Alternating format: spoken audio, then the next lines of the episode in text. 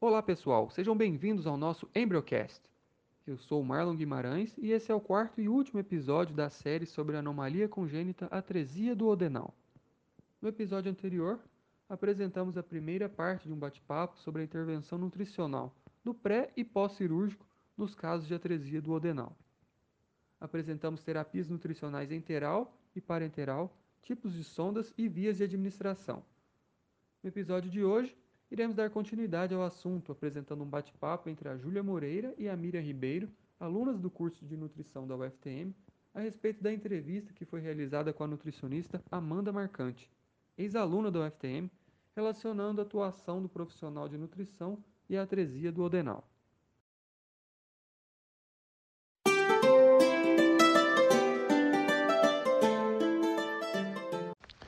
Olá, eu sou a Júlia Moreira e estou muito feliz de estar aqui com vocês hoje.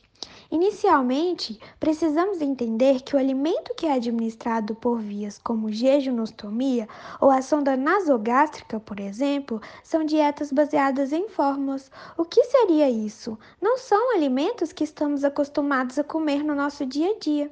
Irei apresentar para vocês essas fórmulas. Elas se baseiam em fórmulas poliméricas, que são aquelas em que os macronutrientes, como proteínas, carboidratos e lipídios, em especial a proteína, apresentam-se na sua forma intacta, os polímeros. Ou também temos as fórmulas oligoméricas, que são aquelas em que os macronutrientes, proteínas, carboidratos e lipídios, em especial a proteína, apresentam-se na sua forma parcialmente hidrolisada que a fórmula parcialmente hidrolisada é quebrada quimicamente para melhor absorção. O que muda é a proporção dos nutrientes e a osmolaridade da solução. Considerando essas duas informações, as que são preferíveis, na maioria dos casos, são as oligoméricas, pois vão satisfazer as necessidades nutricionais dos pacientes e apresentam um processo melhor de digestão e absorção, justamente por estarem hidrolizados. Muito interessante, né, Miriam? Conhecer as terapias nutricionais, como são administradas e conhecer suas principais características. É mesmo, Júlia. Então, vamos dar continuidade ao assunto e conhecer ainda mais sobre a atuação do nutricionista. Bom, pessoal, assim que esse paciente, através dessas formas alternativas de nutrição, começa a ganhar peso, está saudável e a recuperação cirúrgica já ocorreu, é necessário estimular esse paciente a se alimentar pela boca, ou seja, envolve a deglutição. São bebês que precisam aprender a comer, Dessa forma, se não houver nenhum fator complicante, após a recuperação cirúrgica, são feitas as primeiras tentativas de reintrodução alimentar via oral, que ocorre de 3 a 4 dias depois da cirurgia.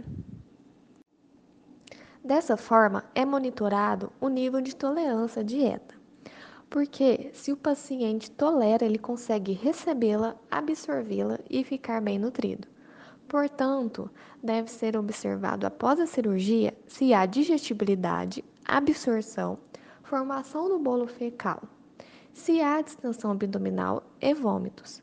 Também é necessário observar se o trato gastrointestinal está funcionando e se está bem para receber essa dieta. Se o quadro da obstrução foi resolvido, se o intestino está com peristaltismo e não está com sangramento. Sendo assim, vão ser realizados exames com o auxílio de uma fonoaudióloga, identificando se há deglutição, se a criança tolera a consistência pastosa ou homogênea, quanto de volume ela consegue ingerir. É realizado a ausculta abdominal, que é um exame clínico para observar se não há distensão abdominal, vômito ou permanência de vômito.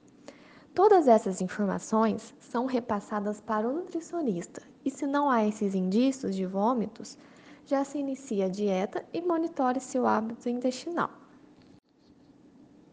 Caso não seja possível introduzir o alimento por via oral, pode acontecer algumas complicações, que seriam se o alimento não conseguir seu caminho normal. Haverá a regurgitação. Esse alimento vai entrar na via aérea, Por isso é muito comum casos de pneumonia aspirativa, que aumenta o período de internação e piora o prognóstico. Pode acontecer a cianose distal, por falta de oxigenação de tecido, pois se o alimento entra no pulmão, não será possível fazer a troca gasosa adequada. A respiração será prejudicada. Outra possível complicação é a distensão abdominal, baixo peso. E também, por conta da nutrição parenteral, pode dar infecção pelo uso do acesso venoso central, no âmbito hospitalar. Pode ocorrer um quadro de diarreia e desbiose pelo uso de alguns antibióticos prolongados. Então, a estratégia é utilizar fibras solúveis para esse controle. E no caso de eventual intolerância à lactose pelo uso prolongado de corticoides e dos antibióticos, retire-se a lactose e a sacarose, elaborando uma dieta menos fermentativa. Que interessante, Miriam. Sabia que o nutricionista, para tomar todas essas decisões clínicas que você citou anteriormente, pode necessitar de vários exames bioquímicos que são importantes para avaliar o estado nutricional e para detectar deficiências subclínicas? Esses vão ter a vantagem de possibilitar segmento de intervenções nutricionais ao longo do tempo. Normalmente é utilizado PCR, proteína C reativa, que pode indicar alguma infecção ou reação inflamatória no organismo do neonato. Se o paciente apresenta baixa ferritina, logo pode ter anemia e não deve fazer o procedimento cirúrgico. É solicitado pré-albumina, pois o nível baixo de albumina pode causar ascite que é o inchaço abdominal e nos membros inferiores. O sangue com pouca albumina não capta água e o plasma fica concentrado, acumulando água nas células e causando inchaço.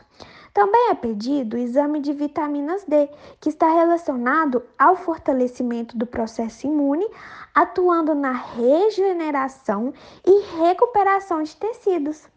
A vitamina B12 é pedida para detectar possíveis causas de anemia perniciosa, já que muitos neonatos apresentam baixo peso. Dependendo do caso, pode-se utilizar folato, cálcio e outros minerais, como ferro, que estão envolvidos nas trocas dos canais celulares. E a baixa de cálcio interfere nos batimentos cardíacos. O hemograma completo é necessário para verificar sinais de anemia, e a solicitação desses exames depende do quadro de inflamação do paciente, pois esses fatores podem alterar os exames bioquímicos. Nossa, Júlia, eu não sabia que o nutricionista vai atuar tanto tempo com o paciente, sendo desde antes dele fazer a cirurgia até depois é muito importante, pois o nutricionista vai atuar junto com a equipe multidisciplinar desde o nascimento no âmbito hospitalar, ao longo do tratamento e durante o desenvolvimento da criança ao longo de toda a sua vida. O paciente, após receber alta, segue com acompanhamento ambulatorial, pois, como teve uma ressecção intestinal, ela pode perdurar por muitos anos.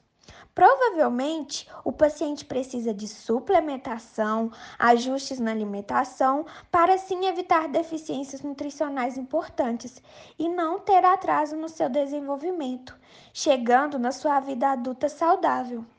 Essa tresia duodenal é complicada, né? O nutricionista pode atender essa pessoa por vários anos.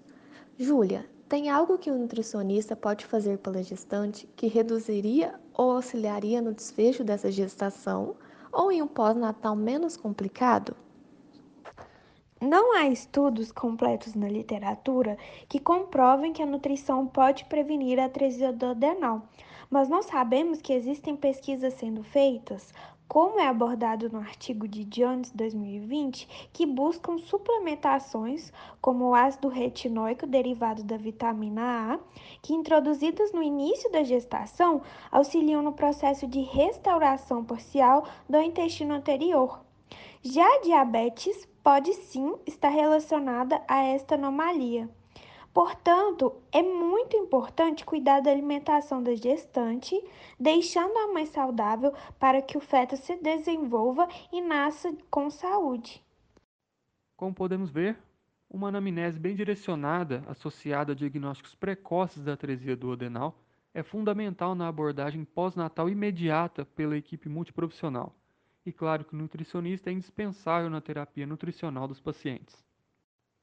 Hoje encerramos nossa série que abordou a atuação do nutricionista frente às anomalias congênitas, especificamente uma anomalia do aparelho gastrointestinal, que leva à obstrução do duodeno, denominada atresia duodenal. No primeiro episódio, entendemos o que é atresia duodenal, suas possíveis causas, como é feito o diagnóstico e suas características clínicas. No segundo episódio, abordamos sobre a intervenção cirúrgica. Já no terceiro podcast, abordamos a atuação do nutricionista frente à atresia duodenal, como são as intervenções nutricionais no pré e pós-cirúrgico, envolvendo terapias nutricionais enteral e parenteral, tipos de sondas e vias de administração. E nesse quarto episódio, foi abordado as formulações das terapias nutricionais e as possíveis complicações no pós-cirúrgico, e a importância da solicitação dos exames bioquímicos para tomar todas as decisões clínicas. Esperamos que tenham gostado e aprendido um pouco mais sobre a profissão de nutricionista e como ele pode atuar com as gestantes e com seus filhos em várias situações. Nossa série de episódios sobre a atresia do adenal se encerra, mas os estudos da embriologia continuam.